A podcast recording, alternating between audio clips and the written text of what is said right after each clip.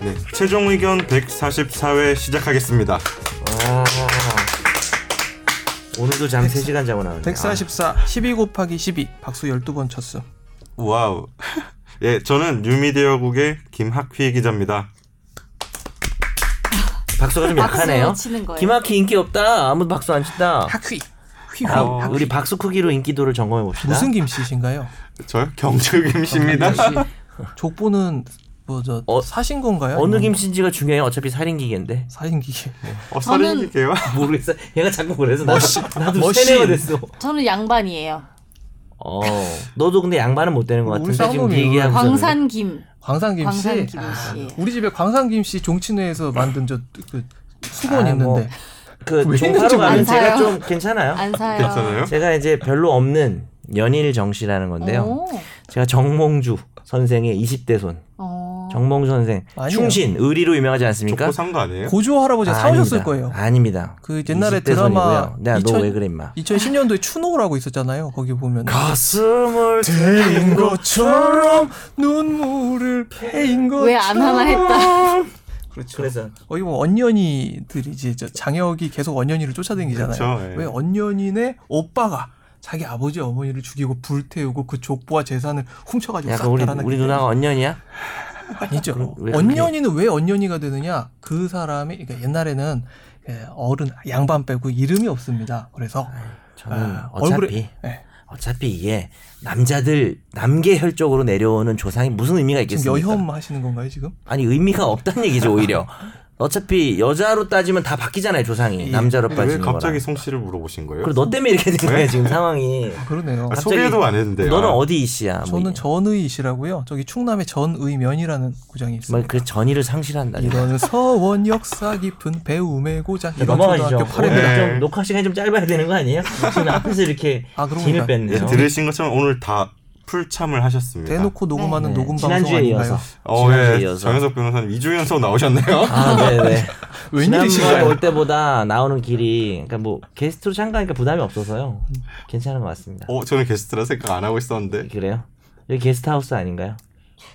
막 아, 네. 던지는. 이런 드립을 되게 좋아하시더라고요. 이게 청취자분들이 네. 근데 오셔갖고 들으면 또 다른 뭔가 이렇게 막 막 욱한 그게 있잖아요. 예. 무슨 뭐정 변호사님 개드립 너무 좋아요. 뭐 이런 개드립. 사실 지윤이는 오른쪽 고막이 썩어서 나갔거든요. 제가 지윤이 오른쪽에 앉아가지고 계속 얘기를 해가지고 약간 이제 고막 남친이었는데. 지난 뭐 전에 말씀드렸지만 팬이 상당히 많으시더라고요. 아이 또 왜 그러세요? 안티도 이주연서. 많긴 한데 팬들을 다 네. 안티로 바꾸는 게 제. 많은 목표입니다. 사랑. 아 덥습니다 요새. 네. 네. 그러면 일단 더우니까 청사 한번 볼까요? 청사. 아 예, 네, 알겠습니다. 청취자 사연. 줄이지 마요. 네, 아재 미안합니다. 같아요. 청사 다음에 화판 해야 되는데 화판. 안녕하세요. 그다음 집탐. 안녕하세요. 제 생각엔 골룸에서 가장 갓갓한 최종 의견 여러분 질문 메일 팔러 왔습니다. 만약에 말이죠 완벽하게 검증 가능하다는 전제를 깔고 강남의 노른자 땅이 조상님 땅이라는 조선시대 땅 문서가 나오면 권리를 행사할 수 있을까요? 이거 지난주에 혹시 사람 묶어놓고 패는 그분 아니에요? 격동의 구한말과 난세의 네. 근대화를 거치는 동안 권리를 행사할 수도 세금을 낼 수도 없었지만 현대에 와서 보니 저게 다 우리 조상님 땅이었네 상속받을 수 있지 않을까? 같은 상황이 일어나면 어떻게 될까요? 예, 조상님 땅이면 소유자가 죽고 죽고 죽으면 당연히 상속이 되는 건 맞는데요. 강남의 노른자 땅을 아무도 가만두지 않았기 때문에 누군가가 이미 매도를 해서 등기를 하고 살고 있을 텐데 어, 자, 이거 퀴즈. 내가 어떤 내 부동산이 있는데 상민이가 그걸 해킹을 해 가지고 자기 이름 등기 바꿨어. 근데 그거를 전혀 모르는 선재에게 전혀 알 수 없는 선재는 등기부만 보고 거래할 거 아니에요. 팔아서 선재가 등기를 마쳤습니다. 선재의 등기는 무효일까요, 유효일까요? 아, 어려운 문제입니다. 선제 유효, 네. 아 어렵는데 무효요. 유효, 유효, 유효. 어, 두 분 중에 선생님. 정답이 있어요. 아, 정답이 어, 서울은 네, 야, 무슨 설레네. 음식이야? 아 세상에. 원래 이런 문제 내면 선재가 거의 다 맞추거든요. 오늘은 선재가 틀렸네요. 아 진짜요? 하키 승! 하키 군에게 100점 드리겠습니다. 어, 별별 다섯 개. 아니 아, 근데 네. 여- 그 선제의 권리는 인정되고 돈은 상민이가 이쪽 돌려주면 안 돼요? 싫어요. 왜 돈을 뭐 내가 돌려줘요? 다른 왜요? 나라는 그렇게 할 수도 있겠지만 일단 우리나라는 뭐 내가 소유자인데 가짜 등기가 있으면 그걸 믿고 거래한 사람도 다 보호가 안 돼요. 근데 선재가 보호되는 방법이 있어요. 저 음. 상태로 10년이 지나면 음. 선재께 됩니다. 10년이요. 선이 무과실로 샀고 아, 하면 네. 그래서 아마 이거는 조선시대면 이미 땅 구획도 바뀌었을 거고요. 어, 그래서 밝혀져도 음. 절대 못 찾아와요. 장담하는데 네, 그럴 이분 꿈에도 꾸지 마세요. 저처럼 미스터 선샤인 열심히 보시는 분 같아. 그러니까 아. 근, 근데 요런 게 아니라 국가가 그러니까 그냥 빈 땅에 대해서 국가가 이제 뭐라 그래야 되나요? 그 조상 땅 찾기는 따로 있잖아요. 우리가 예. 뭐 브로커들도 많이 있는데 그 그냥 진짜 몇 년 몇십 년 전 조상의 땅인데 그거를 뭐 조상에게 아주 먼 조상은 아니어도 그게 이제 소유자가 없는 상태로 돼 있어서 있다든지 하는 경우는 음. 뭐 찾아오는 경우가 있죠. 국가 명의로 돼 있어도 예. 몇 년 전인가 그 조상 땅 찾기 서비스 한다고 음. 예. 약간 기사 많이 나오고 할 때 저도 집에 가서 한번 찾아봤는데 아, 조상님의 은덕을 혹시나 해서 아, 조상. 그러니까 예를 들면 아까 상민이가 해킹해서 등기했으면 상민이는 몇 십 년이 지나도 자기 게 아니거든요. 음. 왜냐면 이게 나, 그 과- 자기 땅 네. 아닌 거 아니까 네. 그 실수나 고의로 하게 되면 근데 이제 국가 같은 경우에 남의 땅을 과실로 국가 명의로 등기를 했어도 아무리 시간이 지나도 취득할 수가 없어요. 그러니까 그런 네. 거 찾아오면 대박이죠. 그 상당히 좀 있다고 그때 기사 예, 기사에 그거 따른 찾아본 그때 기사 분이 나왔을 있고요. 때 그, 그게 음. 어, 떤 식으로 진행되냐면은 변호사들이 그걸 안 하니까 되게 네. 한자 잘 읽고 아. 되게 옛날 문서 잘 보는 분들이 있어요. 그분들이 찾아다녀요 전국을. 일단 돋보기 끼고 이렇게 그치. 돋보기 들고 다니시는 예. 분들이 그래서 딱 찾은 다음에 변호사가 아니면 자기 못하니까 변호사한테 알려주고 그 후손을 찾아가요. 음. 그래서 그 땅이 예를 들어서 지금 보상이 뭐 한 10억 나온다, 5억 나온다 그러면은 이거 착수금 하나도 내지 말고 우리한테 맡기면 찾아주고 절반은 우리 거. 아, 많이 음. 완전 가져가네요. 많이 가져. 왜냐 근데 근데 다 해. 왜냐 후손들은 그런 땅인지 모르는데 갑자기 갖다 로또 아니에요. 공짜로 생기는 거니까. 네, 공짜로 생기는 거 다 해요. 근데 사실 이제 브로커를 통해서 하면 원래는 안 돼요. 음. 안 돼. 불법이라서 뭐 그런 좀 취약점은 있습니다. 이게 이 아픈 역사와 이제 사실 관련이 있어요. 왜냐하면 이제 일제 사정, 시대에 토지 사정. 예, 토지 사정, 그러니까 특히 동양 척식 주식회사라고 들어보셨을 거예요. 네, 네, 그죠. 예, 거기서 땅 엄청 후려갔다가 이제 또 일본 사람들 저 다시 이제 패전 이후로 돌아가는 그- 그 과정에서 그 소- 토지의 소유 관계가 되게 꼬인 케이스가 많거든요. 맞습니다. 예, 그래서 이런 일들이 많이 일어납니다. 예. 이분이 되게 황당한 질문을 해주셨는데 되게 도움되는 얘기가 많이 나오는 거예요. 역사 얘기도 나오고. 예. 근데 이게 되게 네. 이것도 뻘소리긴 한데 그 조상 땅 찾기 하다가 네. 되게 웃긴 게 자기 그 조상이 친일파인 걸 발견하는 경우가 있어요. 이름이 네 글자야 그럼 어떻게 분명히. 해야 돼? 갑자기 반성해야 되나요? 본인이 친일파도 아니지만. 이상민인데 전중상민, 다나카 상- 센세 뭐 이렇게 돼 있는 거예요. 찾아보셨어요 혹시? 아니 우리 중에 그 땅이 여러 식구. 어제 아, 청취자분들도 한번 찾아본 게 뭐 쉽긴 쉽더라고요 그때 네. 서비스 자체가 한번 찾아보시죠 네. 다들. 어, 다음 사연 넘어가 볼까요? 네. 안녕하세요. CSI 과학수사대를 다시 보다가 궁금해서 질문 같은 올려보아요. 분 아니에요? 해당 에피소드에서 범인은 살해 대상이 간질 환자라는 것, 게임할 때 항상 뭘 먹는다는 사실을 인지한 상태에서 같이 게임을 하다가 섬광 수류탄을 마구 던져서 살해 대상 시점에서 엄청나게 빛이 팡팡 터지게 만들어서 간질 발작을 유도하고요. 피해자는 또 이어서 범인의 의도대로 뭘 먹다가 발작이 와서 기절하고 그대로 기도 폐쇄로 이어져서 사망했는데요. 해당 에피소드에서는 어쨌거나 쇠고랑을 차는데 한국에선 이거 어떻게 될까요? 아우 이거 은근히 되게 좋은 질문이에요. 네. 왜냐하면 어. 형법에서 인과관계론에 이런 이제 교과서식 사례가 등장을 하거든요. 그렇죠. 예를 들어서 제가 무속인이야. 그래갖고 내가 어 김학기 죽어라 하면서 막 저주를 해. 기막기 인형 만들어가지고. 인형 만들어 막 아. 뽑고 바늘로 뭐 해. 찌르고. 근데 실제로 이게 죽었다고 쳤, 만약 그런 일이 생겼다고 쳤을 때 나의 저주 행위와 음. 김학희 기자의 사망이라는 결과 사이에 인과관계가 과연 인정이 될 수 있을까? 이런 교과서식 사례가 등장을 하죠. 음, 근데 요거는 거기에서 참 애매한 사례죠. 이런 그런 거 같아요. 것들이. 지금 뭐 무속 그거는 안 되죠. 네, 보통 그건 이제 안 그거는 되는데. 관계가 과학으로 없는 입증이 안 거죠. 네. 되니까 현대 과학으로. 근데 요거는 가능성이 뭐 영화니까 이렇게 만든 거 드라마니까 이렇게 만들어서 어, 아주 이렇게 교묘하게 만든 건데 실제로 정확하게 이 모든 과정이 밝혀진다면은 인정될 수도 있지 않을까라고 네. 생각을 합니다. 음. 음. 팡팡. 팡팡.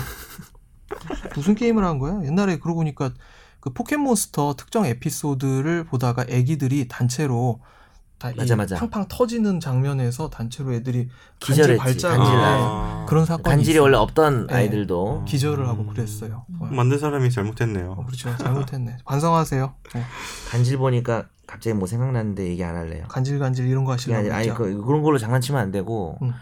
최근에 뭐, 어, 모 정치인의 페이스북에 뭐 이렇게 간질 환자를 비하하는 글이 예전에 있었던 게 다시 올라오고 있더라고요. 음. 아 그거 몰라요? 어, 나 아무도 못 몰라요? 봤어요. 네. 어떻게 하실래요? 아유. 마실래요? 그것이 알고 싶다. 하여튼 뭐 하여튼 넘어갑시다. 음.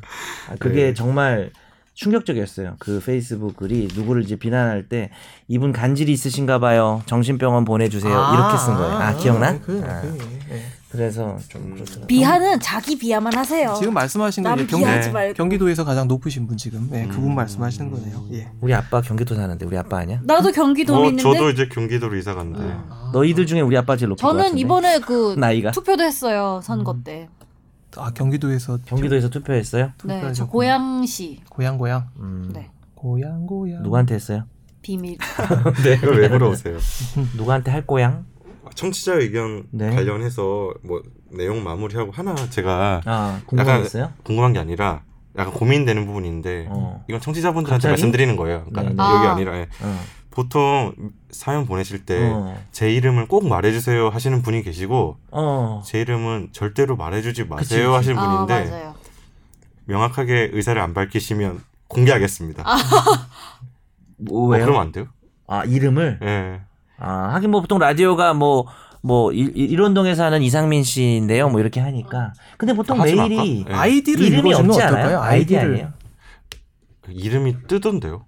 아 이름 옆에 예. 있고 근데 그 옆에 아이디가 본인이- 지메일 써서 그런가? 본인이 예. 이름이 뜨는지 모를 수도 있어요. 그러니까 제 생각엔 공개하면 안 될 것 같은데. 아 그럴까요? 싫어, 그러니까 뭐, 다- 그러니까 뭐 다 법적으로 안 싫어요. 된다는 게 아니라 싫어하지 않을까요? 왜냐하면은 보통 법률상 그러니까 이런 건 상관없어요. 뭐 섬광탄 이런 건 상관이 네. 없는데 보통 자기 법률 상담하는 분들은 진짜 꺼려요 이름을. 그래서 음, 아 그렇죠. 근데 왜 공개한다고 얘기한 이유는 뭐예요?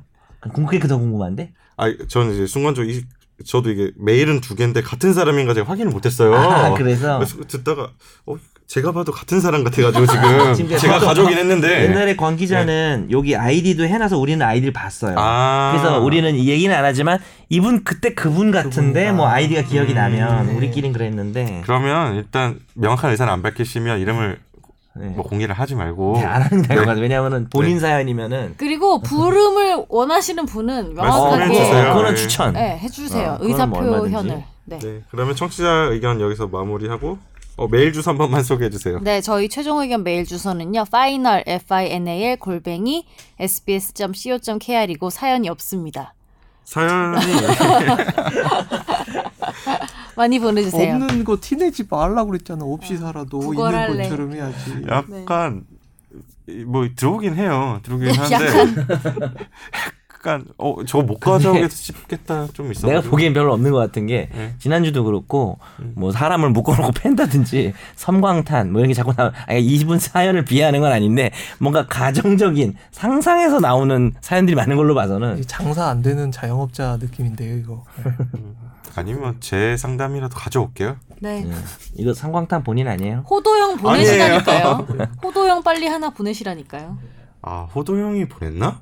안 보냈겠죠? 호도형 옛날에 한번 자기가 자기가 자작사연 보냈어 자작사연 만들어 갖고 올린 맞아. 적이 있죠. 음식점에서 자기가 옆에서 보고 화나가지고 보냈다고 꼭 아. 그런 것만 보내더라. 네. 바보. 그러니까.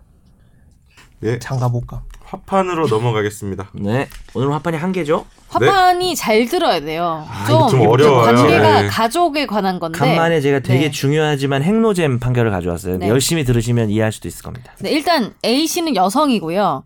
이 A 씨가 첫 번째 남편 사이에 B를 낳았어요. 그리고 음. 다음에 이혼을 하고요. 다른 남성과 사실혼 관계를 유지하면서 또 다른 네명의 아이를 낳은 거예요. 그럴 수 있죠 총 자식이 다섯이네요. 네네. 예. 이 그러니까- 남자랑 난 사람 한 명, 이번 사람이랑 난 사람 네 명. 네명 네. 그총 다섯인데 두 번째 사이에 낳은 자녀들이 법률상 배우자인 그 또 다른 여자가 있겠죠. 그 그 본부인 남자의, 그 남자의 또 여자. 예. 그래서 그 사이에서 낳은 친생자로 출생 신고를 한 거예요. 그러니까 음, 왜냐면 이 네 명은 사실 두 남녀의 혼인 관계에서 나온 게 아니라 사실혼 음. 사실혼이기 관계에서 때문에 나온 거니까. 실제로는 이 A란 분이 낫지만 어.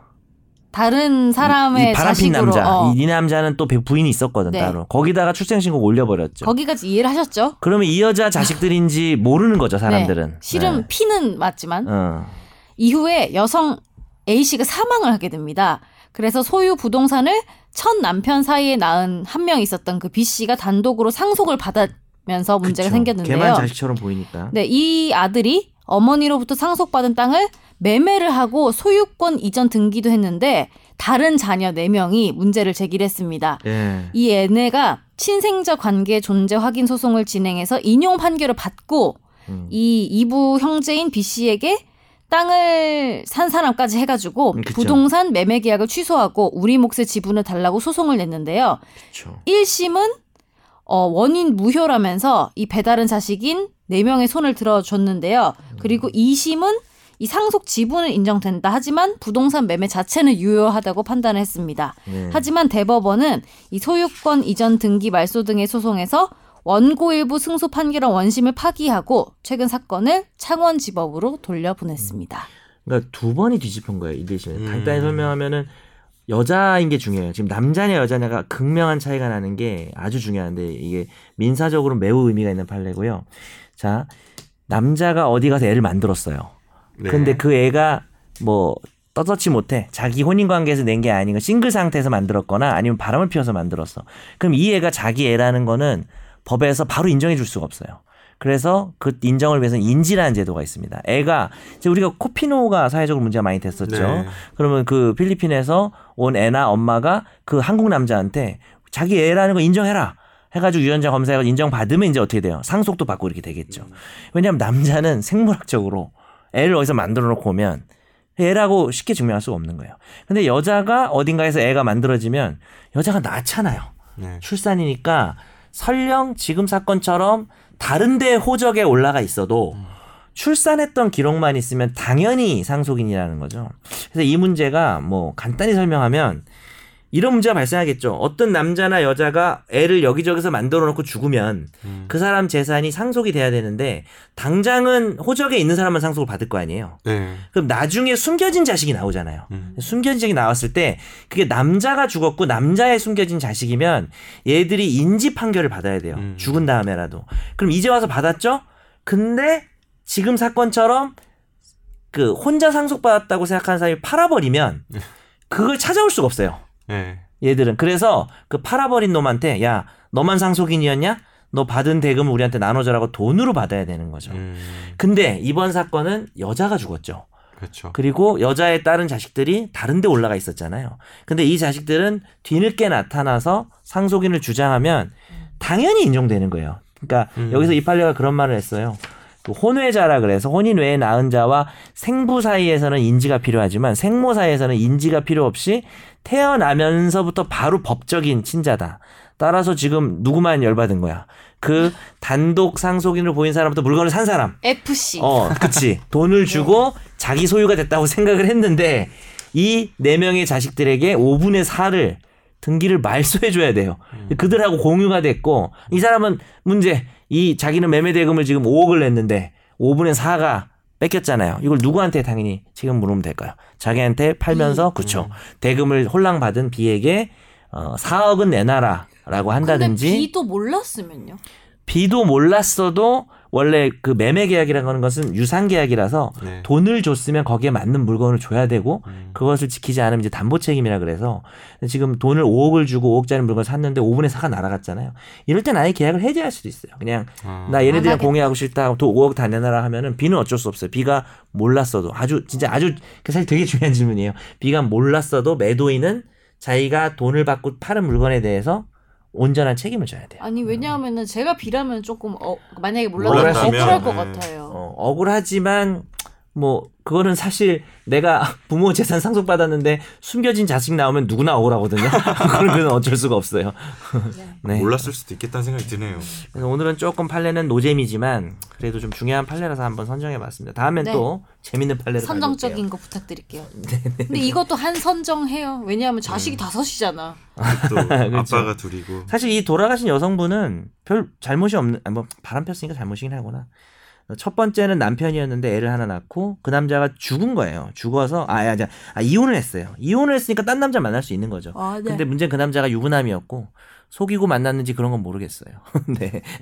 그래서 하여튼 그렇습니다. 이 A 씨가 여성이라서 더 중요하다는 말씀. 근데- 예. 이게 남녀가 완전히 달라. 이 부분은 성차별이 아니고 생물학적으로, 생물학적으로, 예. 여자는 출산했기 때문에 무조건 자식인 거고 남자는 인지를 안 하면 자식인 걸 인정을 못 받아요. 아, 어쩔 수 없습니다. 저는 이 그 자기 밑으로 등록하게 해준 여자가 본부인이 대단하다고 생각되지 않나요? 그 네 네 명. 명을 무려. 본부인이. 어. 근데 진짜 세상에는 어. 이해할 수 없는 일들이 많이 있고 이 여성이 또 모르게 하는 경우도 아, 있더라고요. 등록이 될 수도 있고. 예, 모르게 하는 아 경우도 있더라고요. 모르게요. 예, 그 그냥 위조하고 이런 식으로 해서 서류를. 네 화판 그러면 여기서 오늘 마무리하고요. 네. 집중 탐구로 넘어가겠습니다. 이 대법원 특활비 문제를 가져왔는데요. 약간 제 사심이 좀 껴있는 주제긴 합니다. 네. 이게 대법원 특수활동비가 2015년에 처음 생겼고 지금도 계속 쓰고 있어요. 대법원에서. 근데 저희가 SBS 그 데이터 저널리즘 팀에서 정보 공개 청구를 다 넣어봤거든요. 네. 특활비를 받는 정부기관 모두에게 마부작침이죠. 네, 네. 제가 마부작침- 마부작침 소속입니다. 그렇죠. 무슨 마부작침이 무슨 뜻이죠? 마부작침이요?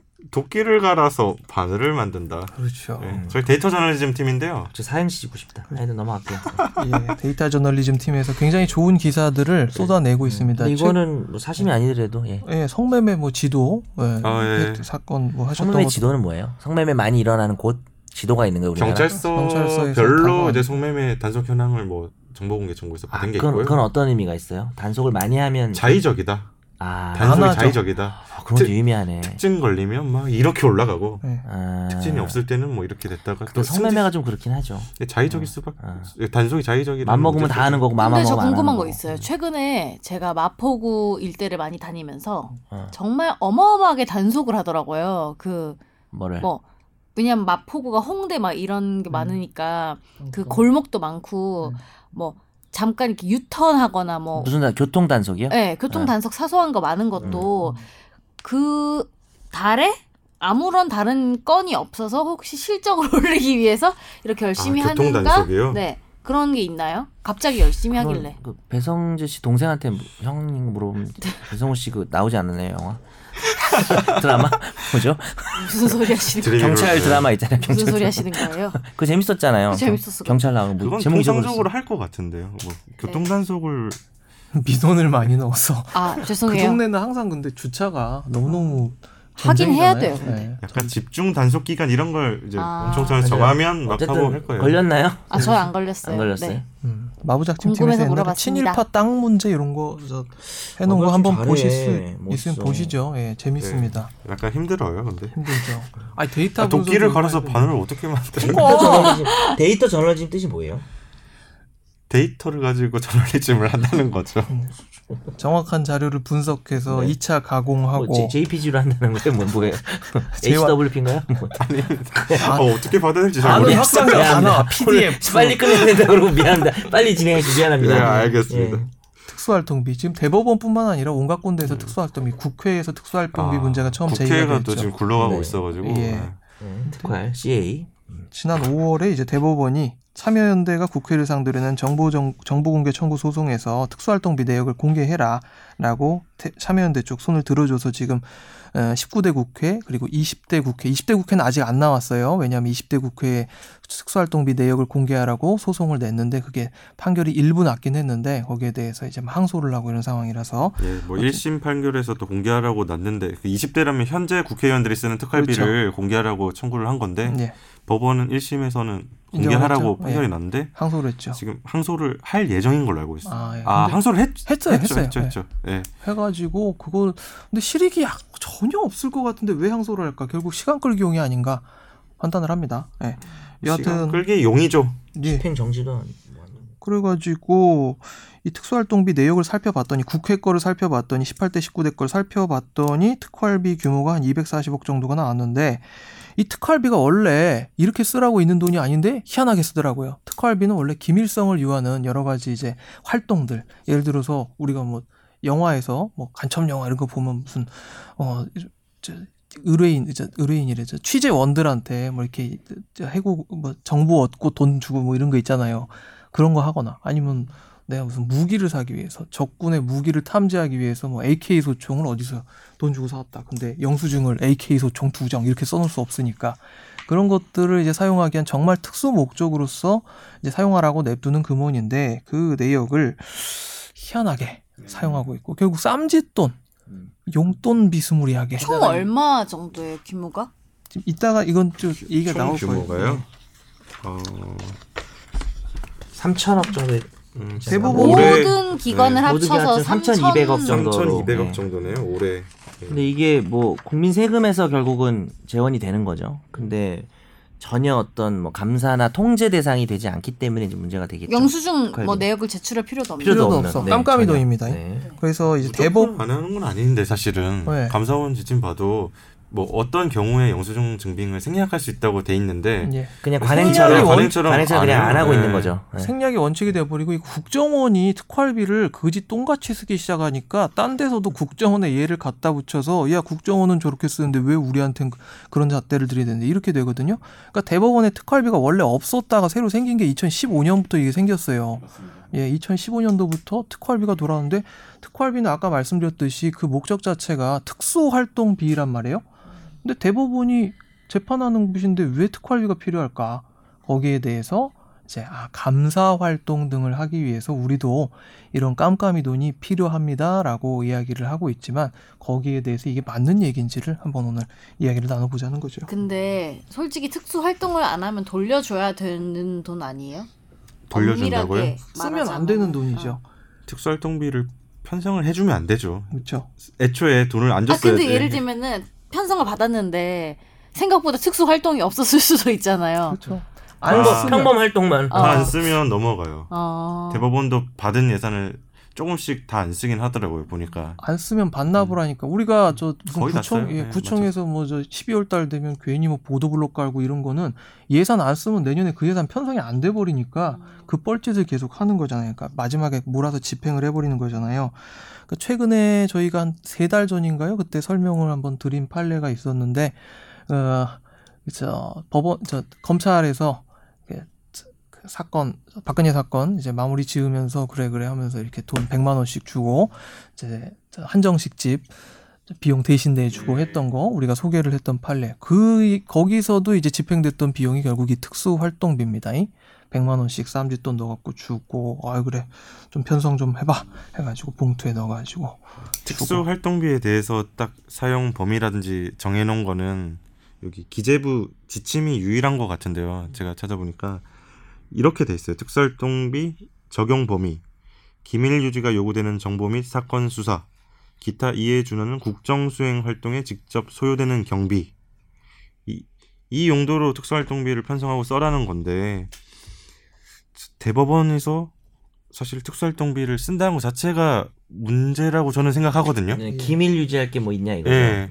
그래서 옛날에 2015년 때 생길 생기고 나서 법사위 회의에서 문제 제기하는 국회의원이 있거든요. 근데 회의록도 좀 보긴 누가 했는데 하셨나요? 어 김진태 의원이 끝까지 멋지네.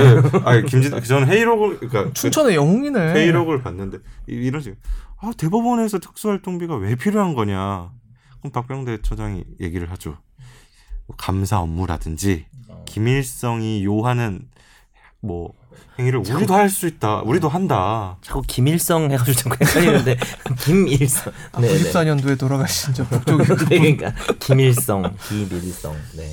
뭐 그렇게 해서 이제 특수활동비가 대법원에 생겼어요 그 1년에 한 3억 정도 되는 예 거인데요 3년 동안 2015년부터 17년 동안 쓴 특활비가 총 8억 5,647만 원에서 뭐 3년 나눠 보면 1년에 한 3억 좀 안 뭐 되는 그 정도 정도로. 쓴 거죠. 예. 음, 그래서 자세하게 한번 내용을 음, 저희가 어디에 한번 썼나요? 네, 어디 어, 뭐 누가 어디에 썼는지를 봤어요. 네.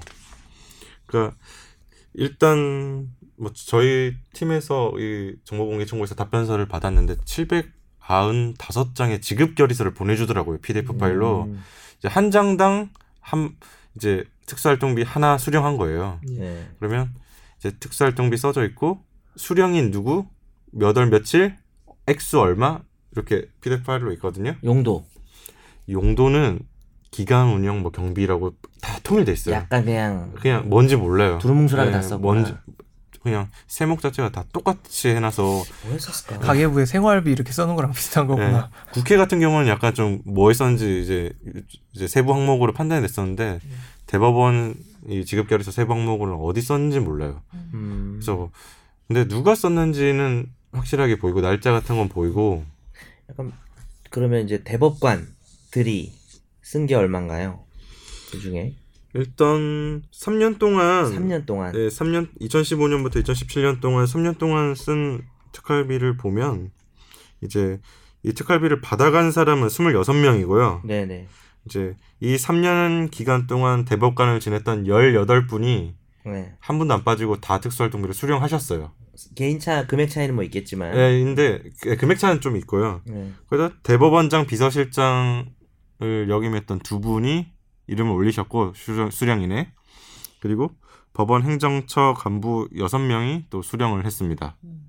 이렇게 해서 26분인데 저는 처음에 이거 지급결의서를 쭉 보다가 이제 설민석이라는 아, 설 설민식 설민석. 어 죄송합니다. 여러분 역사는 연영과 나온 그분.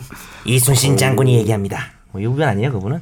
어 죄송합니다. 네. 설민식 판사님. 예. 설범식 아, 설민식. 설범식. 설- 범식. 범식 범식. 아 죄송해요. 아, 설범식. 아, 아, 이제 진짜 윤소원 때 이제 구수하던 아니 양반인데. 헷갈렸다. 헷갈렸어요. 네. 갑자기 설민석 성대모사 했었어요 설씨. 제가. 여러분 설- 그 됩니다. 아는 범식 설씨가 판사님 맞죠? 예, 지금 맞아요. 고법 부장하고 예, 계시고 네. 맞아요. 네. 네. 그분이 이제 수령액 1등이시더라고요. 음. 액수가 너무 많아서 저, 어, 전 사실 이, 이 판사님 잘 몰랐거든요. 그래서 이제 뭐 잘 모르는 것 같아요 지금 이름 보니까. 뭐 아니 저는 뭐 하시는 분인데 이렇게 많이 받았나 보니까 대법원장 비서실장을 하셨더라고요. 네. 그 그렇게 봤을 이분이 때 얼마 받았나요? 이분이 가장 많이 받았어요. 네. 이억. 2억 사천. 4천만 원 받았죠. 192차례. 2억 4천만 원. 그래서 이거를 전체 8억 5천 중에 네. 혼자서. 네. 아유 우리 김정만 저 대법원장 비서실장도 1,355만 원 받으셨네. 이분이 저 두 달 하셨어요. 예, 연선 댕길 때 저보고 삐끼나라고 했던 분이거든요. 아 아이고. 진짜? 예, 구원이 많습니다, 제가. 예. 왜 삐끼 하라고 그래요? 옷, 옷 얄쌍하게 입고 댕기고 이런다고 저한테, 막, 어, 너, 너, 너, 아, 이상, 너는 삐끼나 해라. 그랬어요. 그 슬림핏 모르세요? 이렇게 누구예요 얘기하지. 누구? 이분? 아, 김정, 김정만 교수라고, 예. 저 아 그게 39기 명단이 10반, 있구나. 네. 10반 민바, 민사 재판 교수였습니다. 저 싫어합니다, 예. 선생님, 싫어해요. 실화예요. 예. 이분 그거 왜 가져갔나? 그 삐끼- 이번- 삐끼 팁 주려고 가져갔나? 그래서 이제 사람 이제 대법원장 비서실장이 받은 거는 대법원장이 받은 거라고 이제 대법원에서 공식적으로 확인을 해줬고 대법원장이 받은 거다. 예, 대법원장이 받은 거다. 비서실장으로 돼 있는데. 예, 대법원장이 쓰는 용도라고 확인을 했고요. 그래, 그러면 양승태 음. 전 대법원장이 결국은 그렇죠. 그 시기를 보면 그래서 설범식 이 대법원장 비서실장을 하셨던 판사님은 이 김명수 대법원장 체제까지 아. 와요. 2018년 2월까지 거기까지 좀 오는군요. 예, 그래서 네. 시기를 나눠서 봤을 때 지금 3년 동안 특활비를 가장 많이 가져가신 아. 분은 두구두구두구두구 양승태 전 대법원장입니다. 아, 1등이시네. 예. 아. 부럽습니다. 2억 2천만 원 정도 되지 않나요? 네, 거의 뭐 3분의 1 가까워요. 양승태 전 네. 대법원장이 가져가신 특활비가 네, 뭐 특별 활동이 많이 있으신가 보죠. 그렇게 이해하시죠. 뭐 피크닉 같은 거 다 가신 거 아닐까요? 돗자리 깔고 어디? 뭐 그래서 특별하잖아요. 미안합니다.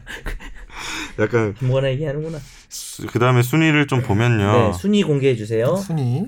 약간 법원 행정처장을 역임하셨던 분들이 2, 3, 4등 하셨어요. 아, 그래요? 뭐 고영한 전 법원행정처장 그렇겠죠, 사실은. 2등. 고영한, 박병대, 김소영, 김소영. 대법관 순서인가요? 네, 맞습니다. 9,400, 6,400, 6천만 원 순이라고 하네요.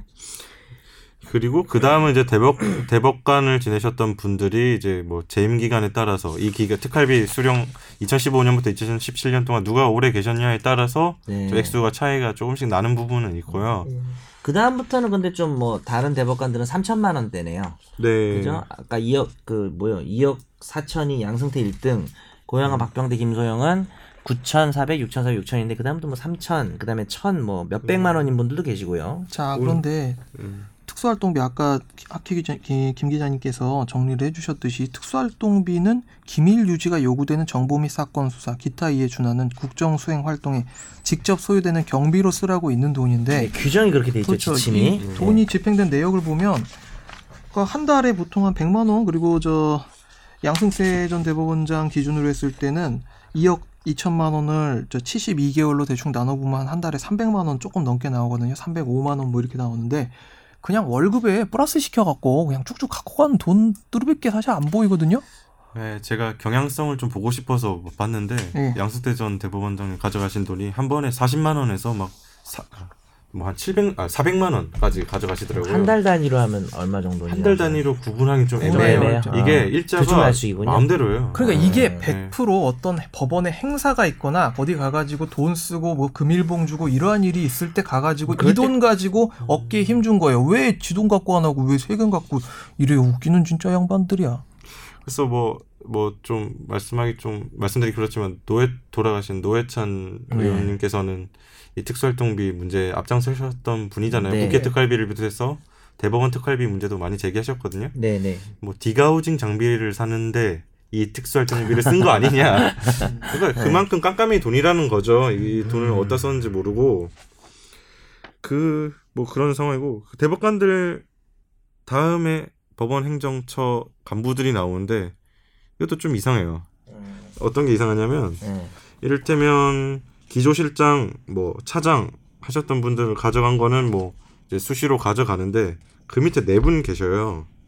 뭐 윤리감사관, 사법정책실장, 인사총괄심의관, 인사운영심의관 이 네 분은 각각 100만 원, 200만 원, 300만 원씩 딱 한 차례 받거든요. 네. 이 시기가 좀 재밌더라고요. 보니까 어, 네. 양승태 전 대법원장이 지- 그 지난해 9월달에 퇴임을 했는데 그쵸.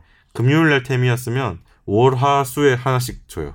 어... 받아가요. 그 돈 가지고 이제 준비도 하고 꽃도 사고 이렇게 음, 네, 또 일단 떠나면서 이제 가져가라 준 거 아닌가 나 추정을 했는데 용돈? 전별금 비슷하게 근데 이제 거마비도 하시라고 궁금한 거는 주고 그런데 쓰라고 지급되는 비용들이 따로 있지 않나요? 그러니까 뭐 다 있어요. 그러니까 업무 그- 추진비도 있고. 네. 그 업무 수임 다 있잖아요. 음. 그게 문제인 거지. 그, 그 비용으로 하면 되는데 그러면 그 비용은 어디다 쓰고 왜 특활비로 하냐? 그러니까 감사 활동을 뭐 한- 하기 위해서 돈 필요하다 박병대 전 법원행정처장이 그렇게 얘기를 했는데 그렇다면 이 중에 실제로 감사 활동과 관련이 있는 사람은 누구이냐 딱 한 사람 있네요 김현보 법원행정처 윤리감사관 한 사람인데 받아간 게 딱 300만 원이고 그 받아간 시점이 방금 말씀하셨듯이 양승태 전 대법원장의 퇴임하기 2, 얼마 3일 전 전, 2, 3일 전. 네, 딱 그 예. 정도입니다. USB 사신 거 아닐까요? 어. 특수활동비로 아, 스누피 모양. 1테라바이트 이렇게 예. 아니 외장 그러니까 특수활동비가 이게 뭐 얘기한 박병대 전 법원행정처장이 그 국회 나와갖고 김진태 의원이 이렇게 이렇게 문제 제기할 때 얘기했던 그거대로 쓰였다면 그래도 뭐라고 얘기할 건덕지가 있겠지만 지금 그 쓰여진 거 보니까 이거 완전히 그냥 자기 그냥 입마에 포켓이네 자기 예. 월급이네 이게 뭐 약간 월급 같. 예를 들어서 그 여기다 뭐 배정되는 예산이 여기저기 쓸 돈 나갈 일이 많고 그냥 업무를 하다 보면 네. 근데 이제 그게 배정되는 예산이 너무 적어서 뭐 이름과 형식은 좀 안 맞지만 특활비 형식으로 해서 뭐 필요한데 잘 쓰고 있다라고 하면 사실 넘어갈 수 있는 문제일 수도 있잖아요. 그렇게 볼 수도 있는데 네.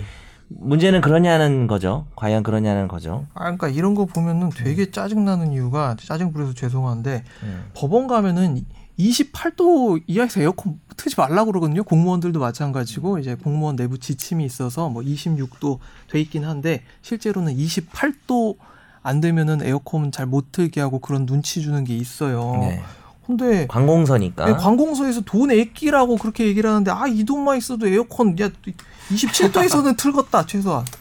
아유 진짜. 뭐 미니 선풍기 한 대씩 사줄 수도 있을 네. 그렇죠. 것 같고요. 예. 그렇죠. 목에 거는 거 나왔던데 요즘에. 이렇게 해가지고 싱 하면 아. 이렇게 해가지고 이 네. 헤드폰처럼. USB로 충전하고 어, 헤드폰처럼. 근데 돈- 최, 네. 최근에 안철상 행정 법원 행정처장도 국회에 나와서 똑같은 말 했어요. 네.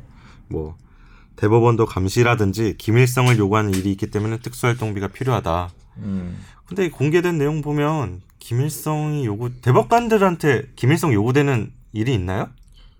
글쎄 뭐가 있을 수 있을까? 그러니까 지금 이 대법관들한테 집행된 내역, 뭐 김창석, 권순일, 조희대, 김신, 박보영 이런 분들이 동일한 시기에 그러니까 2015년도부터 현재까지 동일한 시기에 계속 이 특수활동비를 수령해 왔던 분들인데 액수 자체가 거의 동일해요. 3,670만 원에서 3,640만 원까지 3,550만 원도 있고요. 이거는 이분들한테 주어진 돈이 어떤 특수활동비의 목적을 전혀 고려하지 않고 네. 그냥 월급에 플러스되는 돈으로 지급되었다.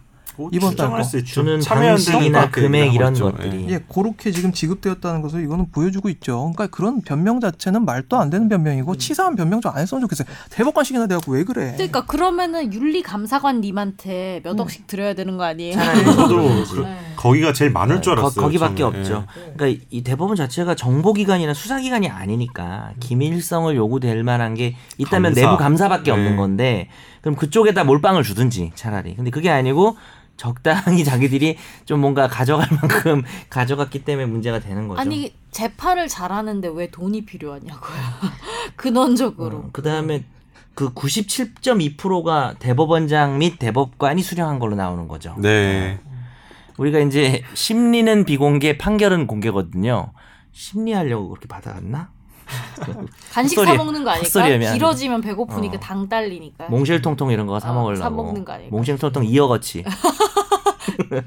장사해도 되겠다. 너무 통통해질 것 같아. 그러니까 국회에서도 지금 이러한 돈들이 어떻게 쓰여지고 있는지를 한번 우리가 자 계속 이제 훑어봤지만 곳곳 언론들에서 훑어봤지만 그 돈이 제대로 쓰여지는 지금 케이스가 거의 없었다고 봐도 무방하더니요. 그러니까 국회의원 쌈짓돈 월급 플러스 되는 돈 대놓고 모 의원은 야 그 돈 있으면 집에다도 갖다 주고 그런 돈 아니냐 그따위로 얘기를 하잖아요. 근데 대법관식이나 돼가지고 지금 와가지고 심지어 그 돈의 용도에 대해서 모르는 것도 아니고 그렇게 저 국회의원의 문제 제기에 대해서 답변까지 했음에도 불구하고 완전히 지금 딴청을 하고 심지어 지금 이거 없애지 않겠느냐 앞으로 어떻게 하겠느냐 아 우리는 없앨 계획은 없습니다 지금 이렇게 일관하고 있다는 건 차라리 급여를 올려달라 그래요 아 그게 네. 그게 민망하니까 네. 그 말하기도 민망하니까 이거 수당을 받아가겠죠. 올려달라고 하시는지 아니면 야근을 하세요 52시간 저, 저 넘게 하셔갖고 1.5배 수당을 받으시고 예. 아니면 뭐 투자?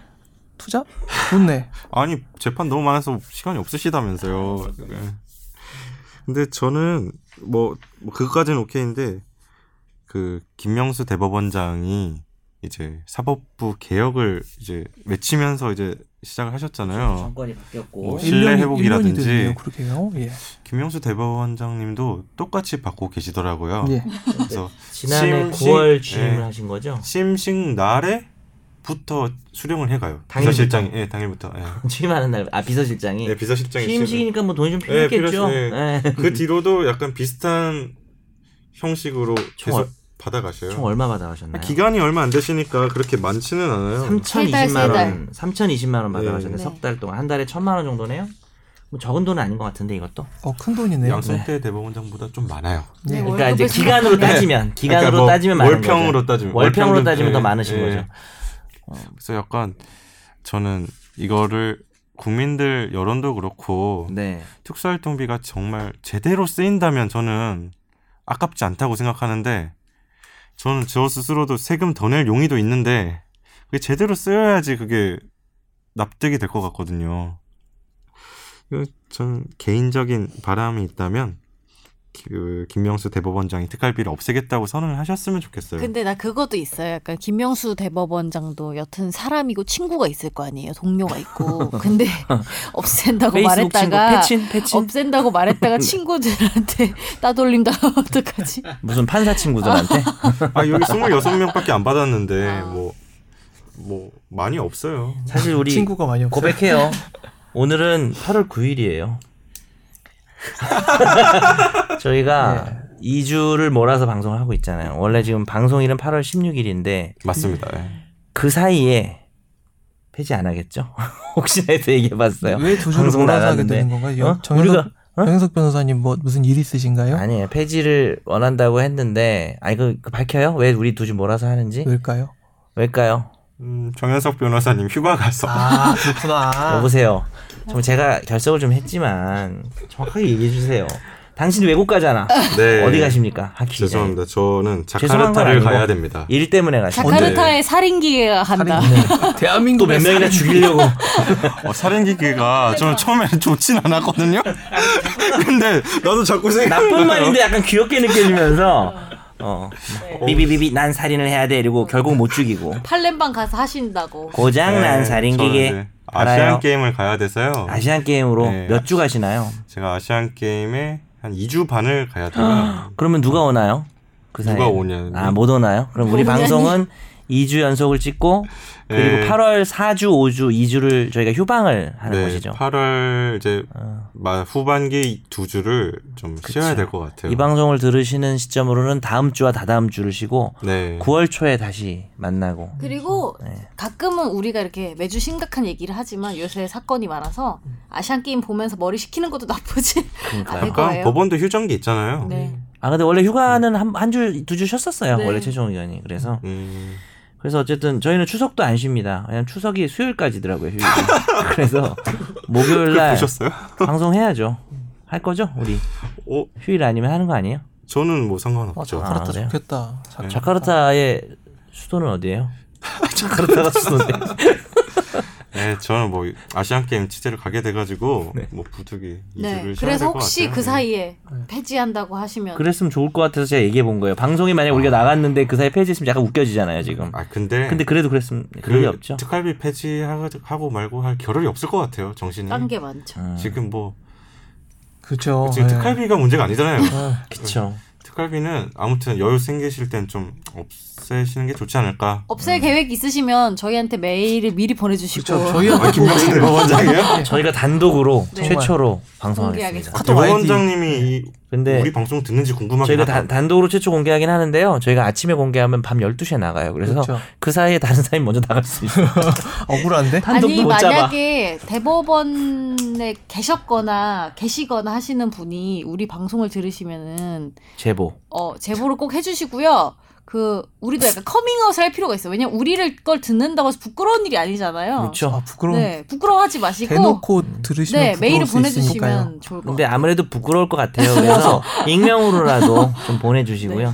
네. 제보를 기다립니다. 익명 뽀삐. 음. 빰빰빰빰. 빰빰. 빰빰빰빰빰. 그러면 두 주 동안 잘 쉬시고 우리 끝났어요? 저 많이 제가 네, 하여튼 네 아, 거예요? 아, 그, 마무리를 또 해야 돼서 아, 마무리를- 죄송해요 제가 중간에 이제 특활비를 폐지하면 멋있을 것 같다 우리 얘기를 했는데 마무리 를 발언을 해주시 사실 다 할 얘기는 다 했어요 네, 할 얘기는 다 했고 아, 괜히 마무리하는데 끊어서 미안해요 음. 음. 아니요, 아닙니다. 저희가 그래서 특활비에 대해서 워낙 지금 이슈가 되기도 하고 네. 대법원에 공식적으로 물어봤어요. 그러니까 아. 공식 질입니다. 특활비 폐지할 생각 있냐? 아니면 줄이거나 폐지할 생각 있냐? 그랬더니 혹시 세 글자로 답이 오지 않았나요? 세 글자로 왔어요. 로딩 중? 진짜 세 글자예요. 로딩 중 아니에요 혹시? 검토 중. 비슷한 거네요 답답한 건 마찬가지잖아요 로딩 중 야, 검찰에다가 사건 늦, 늦 검찰에 사건 늦게 처리해 주거나 그래갖고 하도 묵혀 있어갖고 하, 좀 전화 한번 해보고 이러면 아, 사건 기록 검토 중이니까 기다리세요. 이런 거랑 똑같은 근데 저는 느낌이네요. 그 우리 지난주 녹음분에 이어서 이번 주도 항상 같은 생각이 드는 것 같아요. 그, 어, 자기 일을 잘하는 게 제일 중요하지 않을까? 판결을 잘하면 돼요. 그렇잖아요. 그러면 우리가 뭐 특수활동비를 솔직히 말해서 어떻게 뭐, 물론 그것도 문제제기를 해야 되지만 판결을 똑바로 하고 그런 업무들이 잘 이루어지면 우리가 이런 거를 의심도 안 하고 솔직히 뭐 시비를 걸 일도 없잖아요. 결국은 지난주 네. 음. 주제로 이어지는 거고 정확히 얘기하면 2시간 전 주제로 이어 1시간 전 주제로 이어지는 네. 거죠. 저희는 연이어서 녹화를 하고 있어서 그러니까 판결이나 잘하자. 네. 특활비가 제대로 뭐 쓰여지거나 안 쓰여지거나 하면 그것도 중요한데 기본적으로 이 눈 깜깜이 돈이 어디 쓰여지는 중요하냐 막말로 사찰비 지금 뭐또 뭐 기무사나 이런 데에서도 다 뭐 댓글 조작하고 이런 데 돈 들어간 거 나오잖아요. 그런데 돈 쓰여졌을 가능성은 사실 배제를 할 수 없단 말이에요. 지금 막말로 상고법원 뭐 어디 저 무슨 뭐 여론 조작하는데 이게 쓰여지지 않았으려는 보장이 있습니까? 페이스북- 의심이 되죠. 이 네. 네, 네. 2015년도에 썼던 양승태 전 대법원장의 특활비가 예. 지금 지금 나오는 선거법원 추진을 위한 여러 가지 전략들에 쓰인 게 아닐까. 그게 그렇죠. 문제죠. 뭐 네. 술 먹고 놀러 가는데 썼다. 그것도 문제지만 네. 오히려 지금 그런 부분이 더 의심되는 나쁜 데 거죠. 쓰지 않았을까? 그렇죠. 네. 그런 것들이 검증- 차라리 뭐 밥 예. 먹고 이런 거는 상관이 없는 불가능하고 그러니까 덜한데 맨날 또 어디 가면은 이제 그 법관들 이제 판사들이 도- 돈이 없다 얘기를 하잖아요. 판검사는 돈이 없다, 변호사가 돈이 많다. 그래서 가- 밥을 먹는다 그러면 변호사가 꼭 돈을 냅니다. 예, 어? 김영란법 이후 애들? 그 전에는 그 후에는 먹지 않았습니다. 아, 야 잠깐만 너 어제 있었던 일처럼 저는 얘기했는데 예, 그 전에는 네 먹지 않고요. 예, 전 친구가 없기 어, 때문에 아, 예. 되게 당황하셨는데요. 너 영란 씨한테 혼난다. 지금 저는 다이어트 중이기 때문에 예, 아, 밥을 같이 인정. 먹지 않습니다. 제가 살게요. 김영란법 걸리니까 나는 얻어먹으면 제가 그러니까 살게요. 대법원에서 결국 이 전체적인 맥락에 우리가 지난주 지지난주 얘기한 거를 자- 그 생각을 해보면 돈과 인사권을 점점 더 많이 갖고자 하는 조직이 되었고 그 조직의 어떤 이러한 헤게모니를 계속 가져가기 위해서 양승태 대법원에서 이러한 행동들을 계속 해왔던 것이 아닌가라는 그런 틀에서 저는 이해를 하고 있어요. 어 맞아요. 그게 정확한 것 같아요. 예. 그래서 그 얘기하려고 한 거죠 이 주제는 사실. 네 이거 뭐 CA 활동비가 뭐 알아서 뭐 하겠습니까? 이것도 양승태 대법원장님한테 전화해서 물어봐야 될 것 같네요. 어디 썼는지. 맨날 전화하는데 아니 한번 찾아가야 될 것 같아요. 그럼 이제 만나가지고 식사하면서 그렇죠. 양스테 대법원장이 우리도 밥값 내면서 이게 특 특활비야 임마. 어, 우리도 특수활동비로 한정식 먹는 건가? 좋네 한정식 야 네. 새우 새우 먹고 근데 우리가 밥만 지난 먹고. 지지난 주에 그 저스티스 사건으로 좀 많이 의견을 받았다는 이유로 너무 고무된 것 같아요. 다들 우리 방송 을 아. 듣는다 생각해서 아, 네. 뭐 양승태 대법원장 한정식을 사요 이 사람들아. 네, 왜요? 어차피 그냥 말은 해보는 거니까 조스 떡볶이라도 같이 드시죠. 제가 탄수화물 특별히 저스티스가 먹어드리겠습니다. 사주시는 답이네요. 음. 예, 그럼 오늘 여기서 마무리를 이런 하시죠. 허접한 나의 말로 네 그러시죠. 많이 좀 더위가 수그러졌길 바랍니다. 네, 그러면 뭐 2주 잘 쉬시고 네. 우리 9월 초에 다시 뵙는 걸로. 그땐 제발 음. 선선하기를. 아시안 게임도 많이 사랑해 주세요. 파이팅! 아, 네. 김학기 기자를 볼 수 있나요? 제가 가서 뭐 많이 해야 될 것 그, 같아요. 음. 네. 아, 방송에서 많이 볼 수 있는 거예요? 뭘 해야 될지 아직 잘 모르겠는데. 어, 기대됐던 메달밭이 오늘 망했습니다. 이런 거 막. 그래도 아, 이- 음. 저는 유미디어 몫으로 가요. 뉴미디어 목소리. 제가 한 명은 유미디어 몫으로 가는데 그러면은 스브스 뉴스 이런 데 납품을 하는 뭐 비디오 머그. 아 예, 미디어 머그? 예, 좀 비디오 힘들, 머그는 힘들 수는 있지만 그래도 또 기자 생활의 즐거움 아닌가요? 그런 어, 이슈가 있을 네, 때 해외로 저는- 가는 게 국내 스포츠 대회밖에 안 가봐서 약간 잘 모르겠어요. 저는 음. 인천 아시안 아, 게임이랑 처음 평창 올림픽은 가봤는데 어. 이제 해외에선 스포츠 대회 어. 는 처음 가거든요. 약간 팔렘방 관광 일지 이런 거 그- 해주세요. 저는 가자마자 자카르타 아. 관광 일지를 아, 뭐 그런 우리- 식으로 가고 싶어요. 우리 작은 아버지가 자카르타 계시는데 아 그래요? 공항에서 아, 연락 그 좀 자카르타인가? 근데 부담을 드릴 생각은 없는데 보통 해외 나갔다 오면 뭐 선물 같은 거 사오잖아요. 그래서 저희는 뭐 이렇게 선물을 받을 정도의 멤버는 아닌 것 같아요. 그래서 뭐 기념품이라도 좀 호두 과자 이런 거 팔아요 거기서? 제가 마그네. 가서 특수 활동비로 제일 이쁜 걸로 하나 가져올게요. 부담 줬다. 아싸. 네, 오늘도 고생 많으셨습니다. 잘 자세요. 안녕하세요. 안녕. 네, 굿나잇. 마치겠습니다. 안녕히 계세요.